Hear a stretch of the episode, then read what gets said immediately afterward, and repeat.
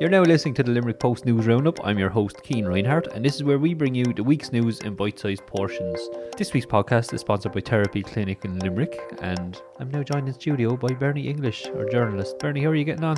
I'm good, Keen. Thank you very much. I just had a very nice sandwich. It was a lovely sandwich. Sure uh, there's a was. few a few bopping around there. Delicious. Filled me up. Bernie, this week's paper, I see a story about campaigners taken to the streets of Limerick about the hospital. Yeah, crisis. the only surprising thing about this story, Keen, is perhaps that it didn't happen before.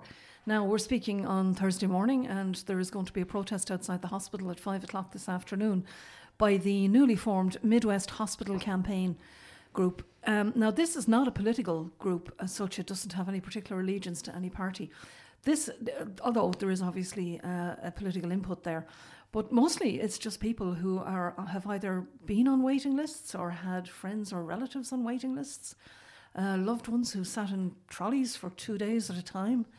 Um, you know, people who represent the elder, the older, older community who feel that they should have a better service.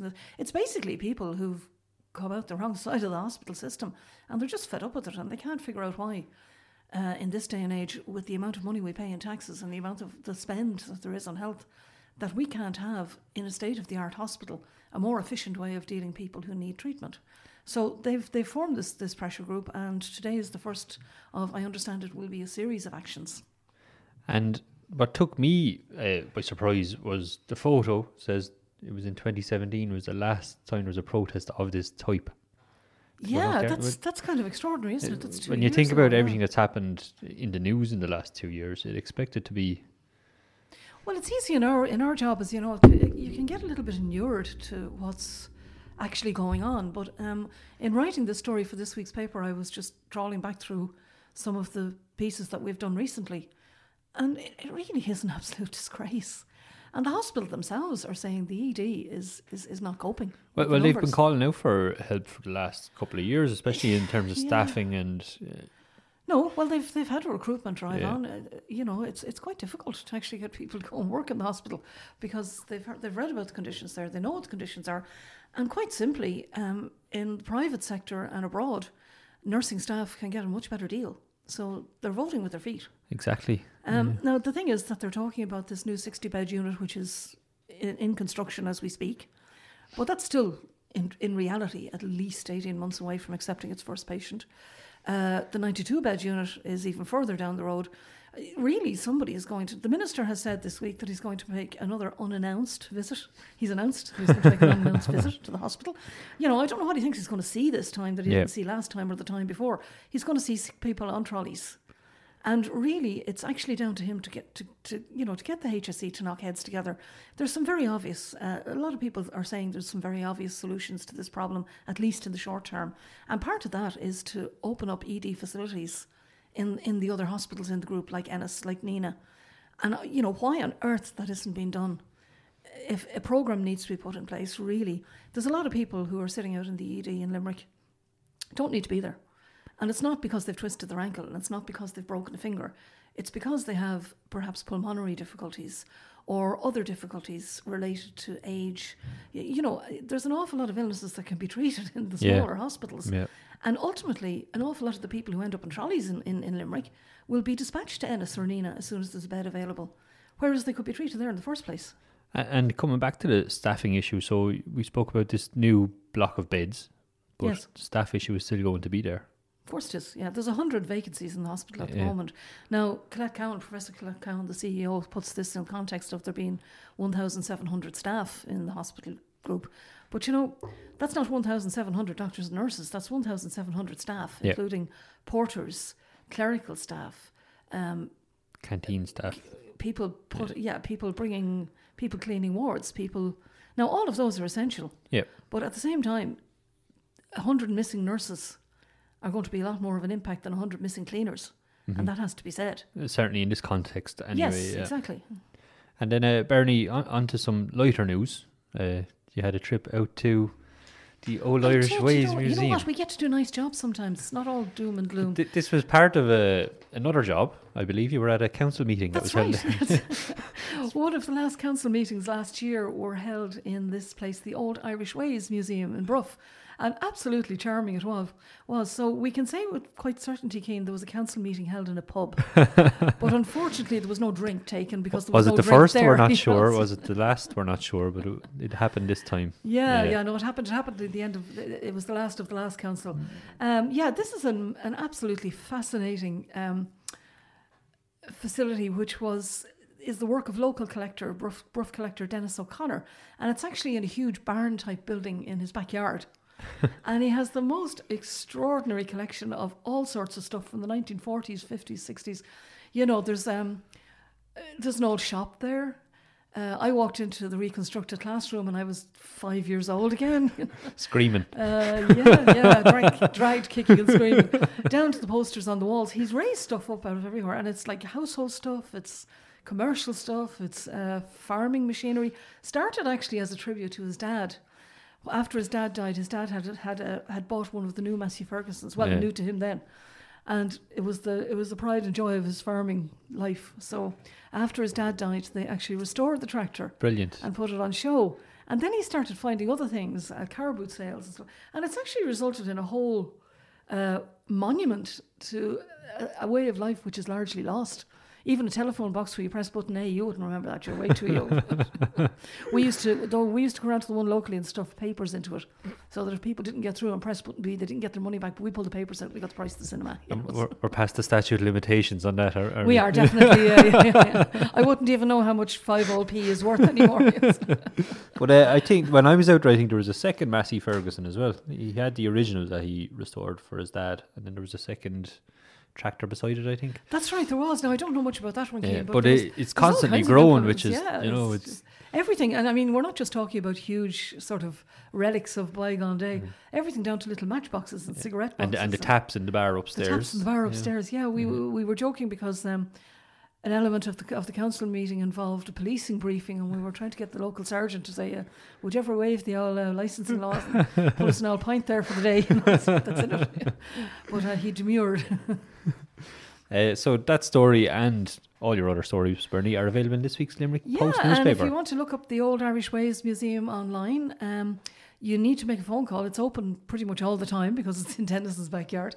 But his number is there, and you can give him a ring, and he's very happy to open up for people if he's not actually open at the time you go. and it's definitely well worth the trip out oh, there. It is. completely, Uh, absolutely, absolutely. Bernie, thanks very much. Thanks very much, Keen. This week's podcast is brought to you in association with Therapy Clinic in Limerick, and I'm joined in studio now by host of the Limerick Post Show, the Megan Scully. Megan, how are you getting on? I'm good. How are you? This week I'm is not too bad. Yeah, you've had a hectic week, even though you apparently had a few days off. They weren't really days off. Yeah, I had days off the Limerick Post show, um, Monday and Tuesday, but I was uh, otherwise engaged. So You were indeed yeah, traveling everywhere. So, what's the crack with the show this week? Um, well, we have chatted to singer songwriter Jane Fraser from Limerick. Um, she's kind of jazz and blues singer. She's got an incredible voice, and we've got a performance with her as well. So that's coming out in the show. We'll also be chatting, chatting to Lorraine Keane, who used to be on Xposé. Um, so it'll be I'm interesting to chat to her. I actually met her at the IMROs on Friday night. Lovely. How did that go? Really good. It was really Yeah. good fun night. Um, met Dermot and Kilkenny, Dave wasn't it? out in Kilkenny and Yeah. Lyra. So uh, Dermot Dave, of course, um, were there, and they met into the out and about section.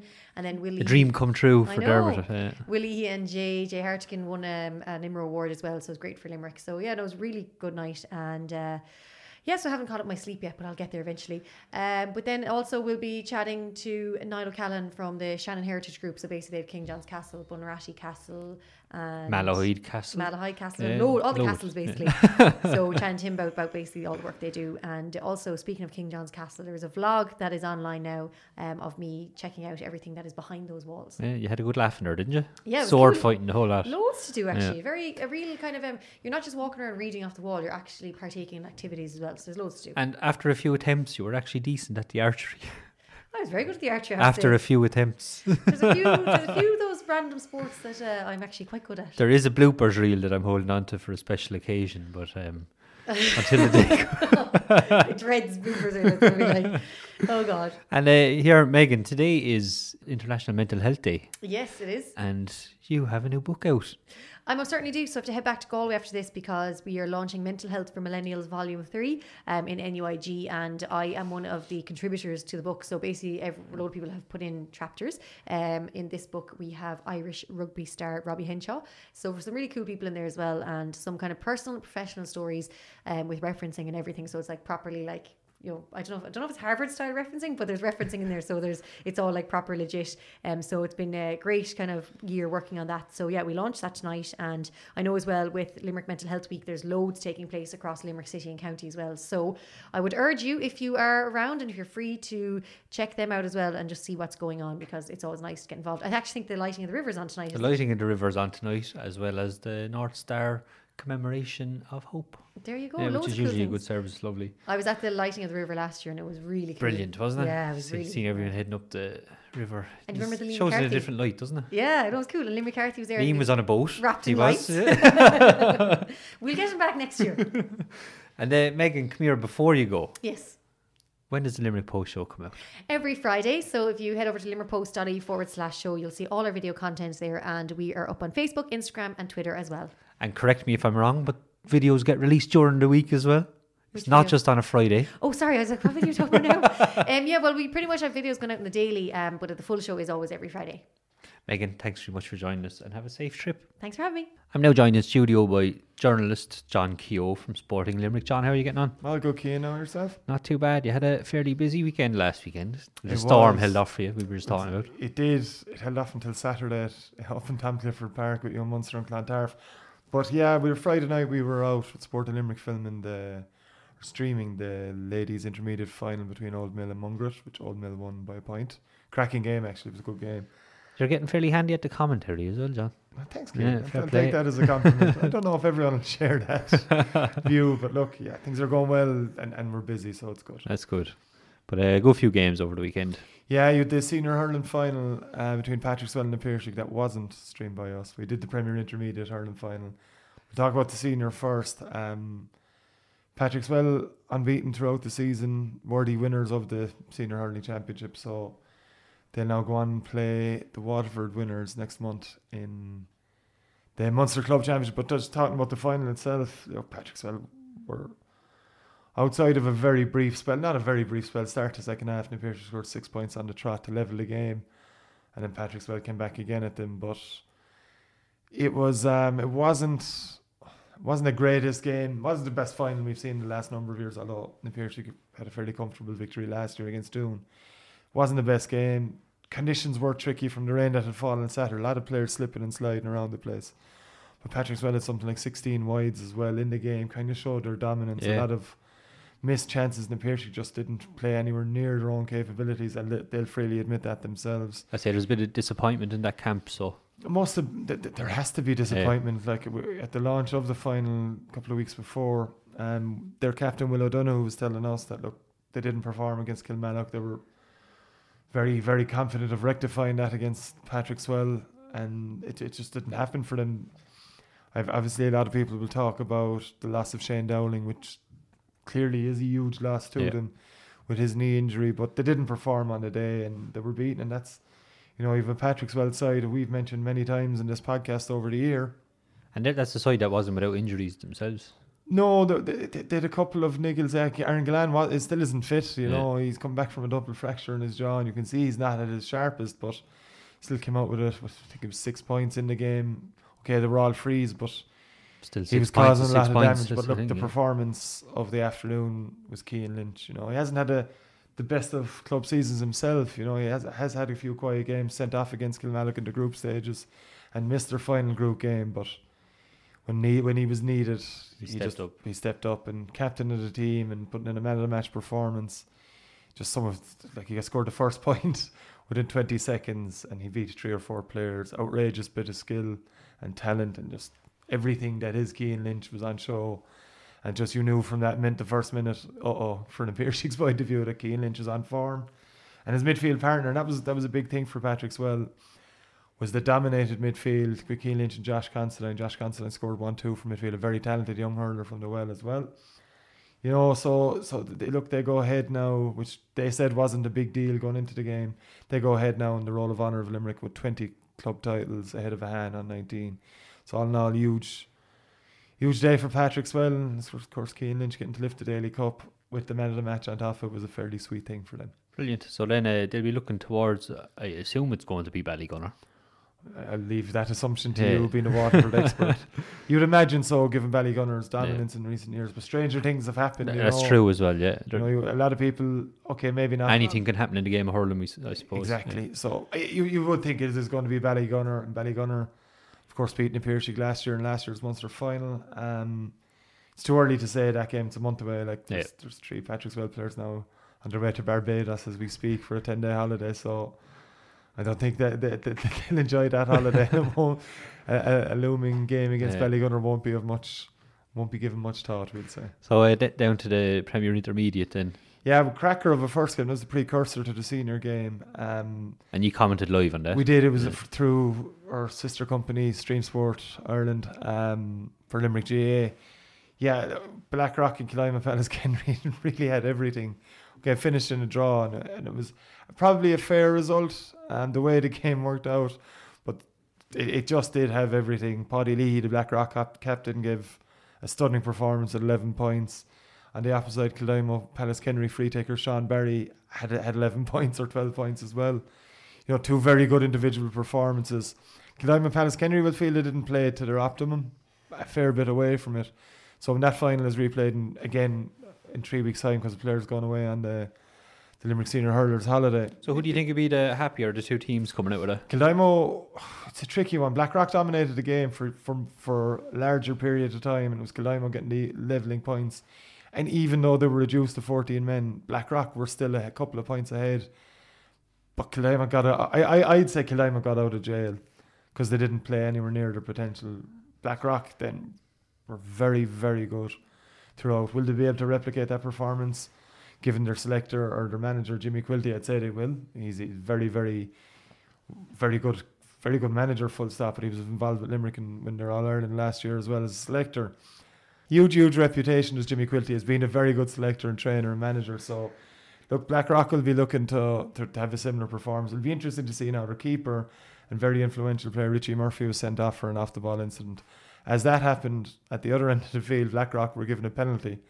The referee even saved it to go from the penalty to send someone off back up to the penalty. Penalty ended up being saved in just one of these bizarre couple of minutes of, of, of action. But no, it was. It was a, arguably a better game, closeness wise, and just From a neutral. more exciting perspective, from a neutral point of view than a senior game. So, but a couple of three weeks time should be a cracker of a of a replay as well. So we have the Camogie final coming up this weekend. Yeah, holders Ahane against Newcastle West out in Bruff on Sunday afternoon. Um, as I said, Ahane backed by Limerick star Niamh Mulcahy. We looking to win their second in a row. Newcastle West, it's it's kind of Newcastle West have been coming the last number of years, and the last few years before that, before this year's final, it's been Granagh Ballingarry Ahane. A finally beat Granagh Ballingarry. I think it was the fourth attempt, fourth final in a row. Them two teams last year. It's kind of got the monkey off their back. They've been very, very good this year, as have Newcastle West, um, backed by a number of Limerick players as well.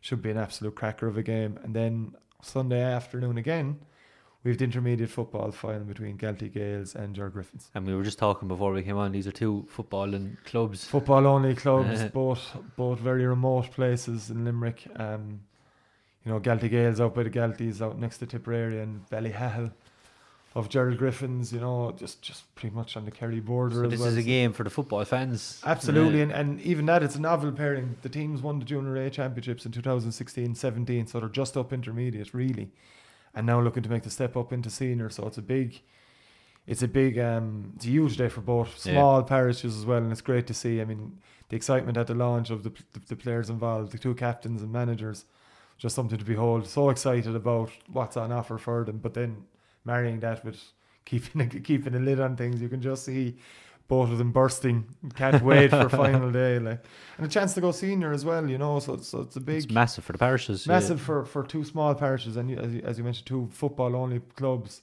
There is no hurling in Galtee Gaels or Gerald Griffins. You know, it's it's. It, it- it's just everything to them, but just just Sonic Gerald Griffins will go in as slight favourites for it. They'd um, had a huge win over Rathkeale in the quarter final, beat Claughaun in the semi final where Galtee Gaels beat Mungret. But in the quarter final, they came back from I think I think they against Rathkeale they were seven points down or six points down, and scored seven in a row to win that game. Just an unbelievable Brilliant, turnaround yeah. in that game. Again, Rathkeale would have been firm favourites for as well. So that just gives you an, uh, an idea of where Gerald Gr- Griffins are coming from. As I said, they will be favourites backed by Limerick panelist Tommy Griffin. So look, a huge and exciting game ahead for both clubs. And you can keep up to date with all of those on sportinglimerick.com And and, Limerick Limerick Post JTV. E and Limerick JTV. And uh, John, are you enjoying the rugby? I was. You were. There's a bit of a break in it now. There's a bit of a break in it. There's, there's definitely a bit of a break in it. The old uh, typhoon put a Yeah, Stop to Typhoon some of it. Or Hagibis. I'm not sure what they're calling it, but it's. Oh, where do we go with this? And It's- Ireland it's- lucky that they got that big win over Scotland. Otherwise, as they could be in things trouble. are looking like turning out, I was just reading up on it before we started the podcast a while ago. Um, there's two games off. Italy, New Zealand is off over the typhoon, and England, France is off. Italy are outraged, correctly outraged, because it's it's a World Cup. You you work four years for this, from the last World Cup to this World Cup, and you're told no. The weather says no, Yeah. you're out. And that the fact that there's nothing, there's no Move to backup plan. stadium. there's no backup uh, plan. So I mean, Italy legend Sergio Parisse was saying today, and and I and I firmly agree with this as well. As said, if New Zealand needed four or five points in the game, the game would go ahead somehow, somewhere. Yeah. One hundred percent agree with that. He's dead right. But because it's Italy that need to win, eh, sure, it's fine. It'll be grand. You know, England France is a dead, dead rubber a- an- anyway. So I mean, that's that's. It's still it's, the game should still be played. There's no point. Yeah. Ireland's point of view may work out that a win over Samoa, which given Ireland's form, you'd expect but not guaranteed, um, on Saturday from their game could see them top the group after all, despite the loss to Japan because Japan and Scotland is now in doubt as a game. So you also had, as I was reading up beforehand, a farcical thing where Gregor Townsend is saying, "Oh no," because Ireland's game with Samoa was in doubt earlier in the week. Now it seems it'll be fine. Gregor Townsend said, "No, no, no. It has to be played. The game, the, the rules are there. Has to be played. Two points each if the game isn't played, which is what you get for a draw." Yeah. But it has remarkably has changed his tone somehow that Scotland's game is now in doubt and Gregor Townsend is looking for an out. So I don't know, we have to so complete 180 on that. Look, the, the, the basic point of the World Cup, it, it is farcical. There's no, as Parisse mentioned, well, it's not as if typhoons are a new thing in Japan. Yeah. This this was always a prospect. The fact that it's hit is, is bad luck, fine, but you know, it, it, They should be planned for. one hundred percent should Yeah. be planned for. It shouldn't. This shouldn't happen. It's, it's this is the zenith. It's the World Cup. Any World Cup of every sport is the. Well, if it was to happen in the soccer, they'd move it to another stadium. Well, what's coming with the soccer in Qatar? Maybe not. Well, Because they look, we look at the past me, World Cups. It, it purely comes down to money, Keen, and that, that's uh, you. No one can sit down an argument and tell, or, or have a discussion about this and say the the Rugby World Cup in Japan is for rugby reasons. It's not. Purely for money. Yeah. Yeah, and, and that's the same with every sport. Same with soccer and Qatar. Same with soccer, Yeah. Qatar, on a whole different spectrum of Yeah. money. Like, but it's wrong, and the players are what make the games. Yeah. So when they're not first, and it's happening in every sport, it's happening in rugby more often than not now, where the players are secondary. You don't have a sport without the players.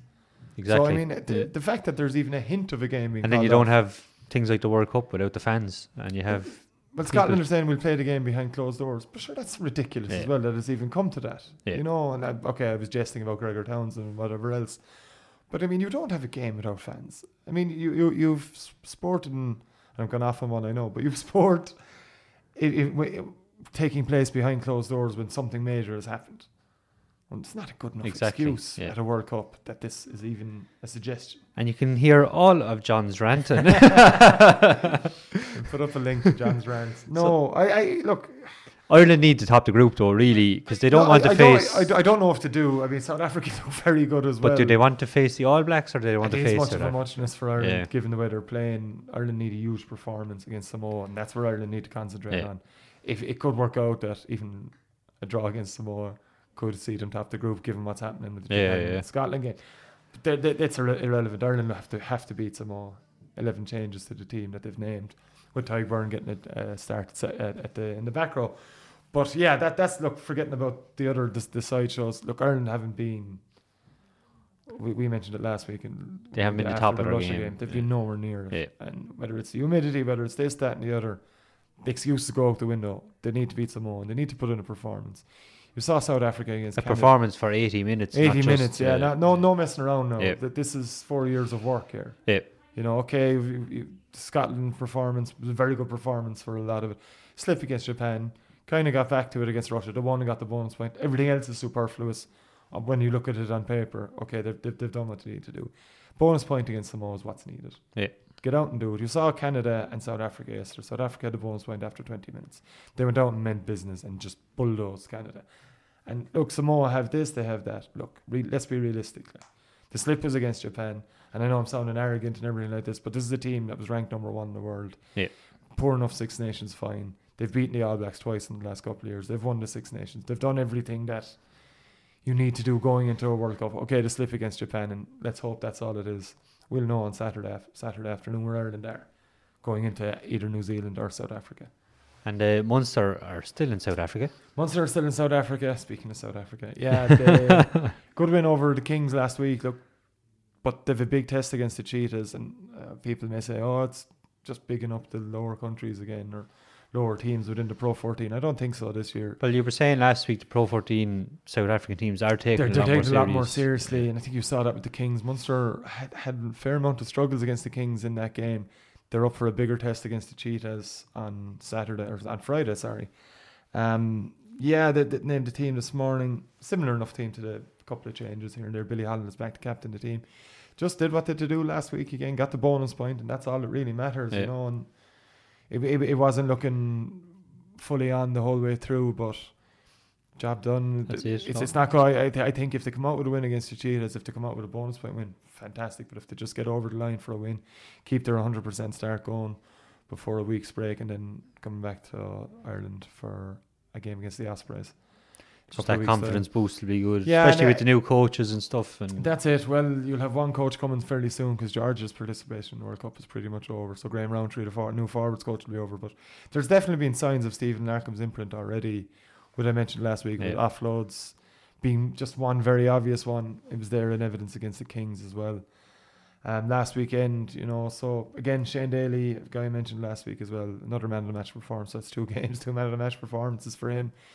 A um, couple of other players getting a run this weekend as well, younger players, but huge experience within that team as well. So all positive going into that game. brilliant. And then uh, briefly we look at the soccer, John. A couple of articles. Yeah, there's um, Niall uh, O'Carroll has uh, his weekly article, article focuses on gambling, focuses on gambling within sport, but gambling within soccer in particular, and with everything that's gone on with Limerick FC this year, it's worth a good read. Elsewhere, Adrian Finnan has a interview with Ballynanty Rovers manager Donald McGee. Um, of course, Balla, as anyone who's interested in junior soccer, will know that they've recruited quite heavily in the last few weeks of Limerick FC players. So Conor Ellis was already there after leaving Limerick Yeah. FC. Um, they've also signed Sean Kelly, Limerick FC captain, who had a spell with Bella after he left Limerick FC a couple of years ago. Jason Hughes is re-signed. He was with Bella last season. Went to Limerick from them at the beginning of this the League of Ireland season, and Kieran Red Hanlon has also signed for them as well. And of course, that um, puts him back in partnership with Conor Ellis. we saw how they played well together. At League of Ireland level, there were Yeah. a handful for every team they came up against. God help the defences in the Limerick District uh, Premier Division because you know that. So Bala, yeah, recruiting heavily. Very fascinating interview with Donald McGee on Bala's season so far, the new signings and what's ahead for them. And ahead of That's available campaign. in this week's Limerick Post It newspaper and online at sportinglimerick.com and limerickpost.ie. And John Keogh, thank you very much for joining us. Ever so welcome. For all your sports news, visit sportinglimerick.com, limerickpost.ie, and you'll find podcast videos and live streams and much, much more. John, sound. More than welcome. This week's podcast is sponsored by Therapy Clinic in Limerick, and I'm now joined in studio by Rose Rush. And myself and Rose Rush were out in Newcastle West recently. Rose, how are you getting on? Um, thrilled it's on the page finally, Keith. Yeah, I know Thank you had a busy couple of weeks there with it. I had. Yeah, you did indeed. right back at you, son. yeah. But uh, it was a very enjoyable day out there, Rose. I enjoyed it anyway, and I know Breezy did. Thanks for bringing him along. Yeah, yeah, yeah. No, it was good fun. I was just really touched by the welcome and openness of people, even looking for directions on the street when Yeah. people had no idea we'd sort of this is a Limerick Post route and scout of Newcastle and West. We're here on our investigative dig. Um, we were previously in Abbeyfeale as well, and one thing about the county towns, yeah. are people are very welcoming and very helpful. and what they're managing to do and pull together and have done and built and created each of the two towns, I'm just knocked sideways Yeah. by their entrepreneurialism, their altruism, their social and community ability with each other. Stunning. Yep. It's and a lovely, uh, lovely experience. w- one of your uh, articles in the special feature, which is in this week's Limerick Post newspaper and online at limerickpost.ie, is the tidy towns. That's right, Kate. One of your interviews was with Vicky Nash, who runs the Red Door Gallery Was indeed. there. Now, Vicky Nash is a powerhouse. Yeah. Now I spoke to Vicky about the arts and the Red Door Gallery, and you had a chat to her about Tidy I tidy had a towns. chat yeah. with her about tidy towns. She's a very busy woman. She's a hell of a busy woman, and God bless her. Even with uh, she was on crutches at the time, dragged herself into us, determined to represent Newcastle West and the many collaborations and partnerships and all the volunteers working together to enable the Tidy Towns gig. Um, she makes the point in the interview that it's so much more than about litter. It's so much more. Yeah. It's it's everything to do with the town, socially, environmentally, to do with sustainability, Gives a sense of pride as well, I'd imagine. Yeah. effort. So listen, they're getting a lot of things right. Um, a fortnight after we spoke to Vicky, um, the results came out from the the national judges, and let me read to you. We, we thought the place looked beautiful. It did. Yeah, it did Now the indeed. square always looks well. You you can't just be knocked out, Yeah. right? But they we went into various nooks and crannies. And we walked from the square over to the Desmond complex, and we got to see different parts of the town as well. It was nice. Yeah, we yeah. sure did. We sure did. So, like, we and we kind of totally, fully endorse what the official commentary is, but because they're professional, these judges, we'll we'll we'll, we'll tell you how they described Newcastle West. Um, I'm telling you here in print that the remarks were detailed and positive, especially about the accessible. And then the quote begins quite wonderful walks for people of all ages and abilities around the castle domain. There's a skateboard park, playground, tennis court. They're all among the facilities available in the park.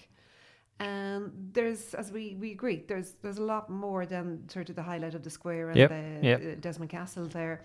Uh, the judges like the number of quote pocket parks around the town and the River Arra, and they found again quote the Grotta area quite beautiful with evergreen shrubs and a great array of colourful pollinator friendly flowers. Excellent. That's lovely. Way to go! Yeah, and Yeah. very true as well. How to have your hometown. Yeah. And then uh, another part of your feature, Rose, looks at uh, Knockfearna. Yeah, no. Did I say that right? I did. Na Cfirna, I yeah, did it, that translates into our, our lovely Irish language, Canuck na Firna, the Hill of Truth. Canuck Firna, it's on 150 acres of land that and usually nobody owns, Okay. in sort of hence, but Yeah. nobody's really responsible with. And the locals look to uh, how the weather or clouds are gathering on the summit or not to give a very accurate, you know, environmental weather report immediate to their area. Brilliant. It's great. Now, uh, itself is outside of Newcastle West, but between, let's say, Newcastle West and Ballingarry. And it is now of national, of international uh, importance as it is a famine memorial. And a significant person driving this is one of my all time favourites for donkey's years to deal with through the property desk. He's the auctioneer and antiques dealer out in Newcastle West. His name is Pat O'Donovan. But Pat's big passion in life and complementary to his antique dealing is history and local history and the people in his neighbourhood and who they are and who they were. And what he tells me is Knockfearna Heritage Society. There are about 10 of us. We're old age pensioners, men and women. And they have got the funding together over years and years, various endeavours, to really advance this project. And it's astonishingly beautiful. He explains the whole concept behind uh, Knockfearna. Um, originally, Knockfearna was the site of the Festival of Lunasa, one of the oldest Irish festivals that is celebrated on the last Sunday of July and August, the coming of the harvest. July was the hungry month with all the crops used up. So to the end, you know, coming to the end of July was, was really a very, very festive occasion. And there was also a place there for other Kalur and the whole lot. Now, Pat's own expense, he's remade over um, a, a historic property there called the Rambling House. and that's an open house. He said finally, after 30 years, he's able to get insurance for it. So if ever people packed in illicitly before for the good crack and you know, music playing and storytelling, at least now there's legitimacy. they're expected to insure, so they have to be less secretive about their comings together. Um, he's made that over, and he talks to me about other sort of relics and artifacts around the place. There's a sweat box. Now, that's a replica of a sort of a hot box that a fevered and sick person would be placed into to sweat off their illness. Hay would be burned and stacked up on top, and you sort of you're slid in and out of this hot box. Now, I've no idea how the quantity of dehydration promised to an invalid by spending time in a hot box on top of your illness uh, really chased off tuberculosis or whatever, but uh, it, it, it was a done thing. um, the funding stuff. Anyway, reader, there's a great deal more to that he wants to tell us within this interview, including the ten famine houses that are restored to roof level, and um, the wall that's uh, 100 meters long, built of limestone and uh, limestone and, and sandstone, and that's elaborated upon with statistics, pictorials, Shanachal, everything to do with what it is with being a Limerick and local person from that environment, from population statistics pre famine to post famine. That's a change. And uh, so the, there's just wonderful reading, and he's the most uh, interesting, interesting, interesting, humble, and occasionally cranky man to talk to, but always entertaining. And there's a lovely photo of him there with Breezy as well. Uh, um, as you said in house when I looked, is have we any of Pat smiling, which isn't an everyday occasion, fun as he is. Cian, your only retort to me was, well, Breezy is the star in this, and he looks great. So this photograph is staying on page 38. So um, Breezy and Oh, it's a nice Michael photo. Harnett, It is. You would say that. You took it. Breezy and Michael Harnett look look well, and Pat. Um, Pat looks as if you're really boring into his soul there, Cian, as you do. Now, Rose, in this feature, there's something for everyone, I think. We have sports, we have tidy towns, we have history and heritage, and we also have fashion. We've Music Generation, we've the Yeah. Day Centre, the Desmond Complex. Um, but for people listening, you can scan Cian's QR code in the print edition Yep. and online as well, and that'll take you through his tunnel of interviews, which is an entirely opposite set to my own. We're very, very keen on this, respect. But respecting each other's work. complementary. There was so much. There's so many facets to Newcastle West. We could have spent another three We days and. Yeah. not come to the end of our dig. But uh, Cian has another ton of information to bring you through. Uh, okay, I'm a girl. You're a boy. That's true. We both have an to fashion sometimes. Uh, one of us does. I won't say which You're one. too much. okay. Well, two of our delightful interviewees, I have to say, both hand in glove in GAA. Margaret Hannon runs the laundry shop delegate out there. Margaret gave us a really, really, what a gallop through all of Newcastle West's challenges and achievements in the last couple of years. She's chairman of the GAA out there. She she sets context for the growth over decades of Newcastle West as a fashion destination. And Maria Field of Ella Maria, she's also GAA coach. I think that's the unit you had with her, correct? Uh, yeah, she was chatting. Well, she spoke briefly about the fashion out in Newcastle West, but mostly she spoke about uh, her input in the GA. She's not involved in the Newcastle West parish of GA, but she's involved in the GAA. So um, she was kind enough to hold court at the Limerick Post. She took us up three floors, so we had this ringside view of this sun-swept um, Newcastle West Square, where I was tied to a gate post with Breezy, um, your mongrel, for some time while you did your interviews. Thank you, Yeah. Cian. Thank Yeah, you, at least- Rose. At least got sunburn. so, um, but she spoke very um, respectfully and lovingly of number one, what it's like to be a boutique owner or a men's outfitter or sort of an accessory shop, shoe shop, whatever it is, at Newcastle West. There are about 16 boutiques. There's a um, lot out there, isn't there? Is Yeah. a great deal. I know Newcastle West is our county capital, but this is an extraordinary cluster. Many of them high end. So I talked to her about that, and she comes back with there are all different price levels Yeah. available. And again, she iterates and reiterates to me how individual the shops are, that they're very conscientious about grooming their own labels and growing Mm-hmm. their own labels only. They do not repeat or thieve. And she says, you know, it's gas. They all travel to you know, Milan or London or to Paris or to Germany for the trade fairs, and then they go. Um, London's a particular site for merchandisers and agents representing European houses. And so she said, look, we, we all travel the same time of year. And the, the, the thing you'd never suspect is um, the buying season for six months in advance. It's during the kids' holiday time.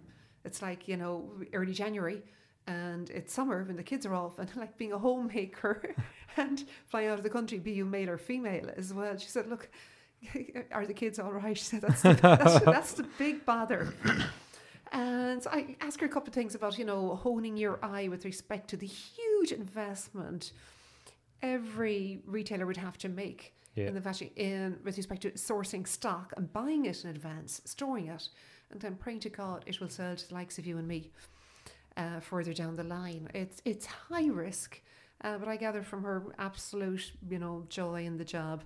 We both loved what she was wearing. We did indeed. Not necessarily the, the, the guna that she changed into for the, the interview, but we walked in the room, and both of us uh, who met Maria differently, uh, this sort of gorgeous, almost Amish style, you know, loose pastels, you know, big long skirted pockets, worn Very over, urban.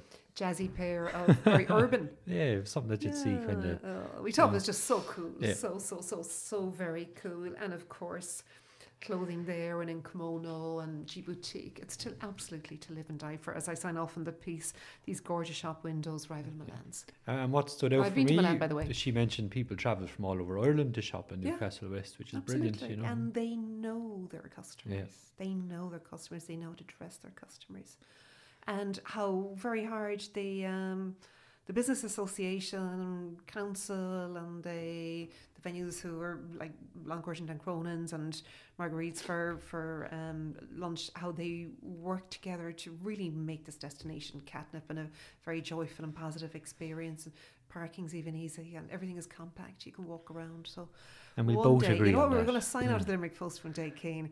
We're going to get a little bag, a little handful of money from the, the cash till here at front desk or the safe when our accountant isn't looking. We're going to go out and we're going to commit to dressing more than breezy for the day out there. Okay? Sounds good. Yeah. Rose, Deal. all of that features available in this week's Limerick Post newspaper, and it will be online at limerickpost.ie. Rose Rush, thank you for joining me, and have a lovely day. A crunching. Thank you. So that's it for this week's Limerick Post News Roundup. I'm your host, Cian Reinhardt. I'd like to thank Rose Rush for joining me, our journalist Bernie English, Megan Scully from the Limerick Post Show, and John Keogh from Sporting Limerick. For all your news, sports, arts, entertainment, and much, much more, visit limerickpost.ie, where you can keep up to date with all Limerick news by following the hashtag Keeping Limerick Posted across all social media channels. I'm your host, Cian Reinhardt, and we really are keeping Limerick posted.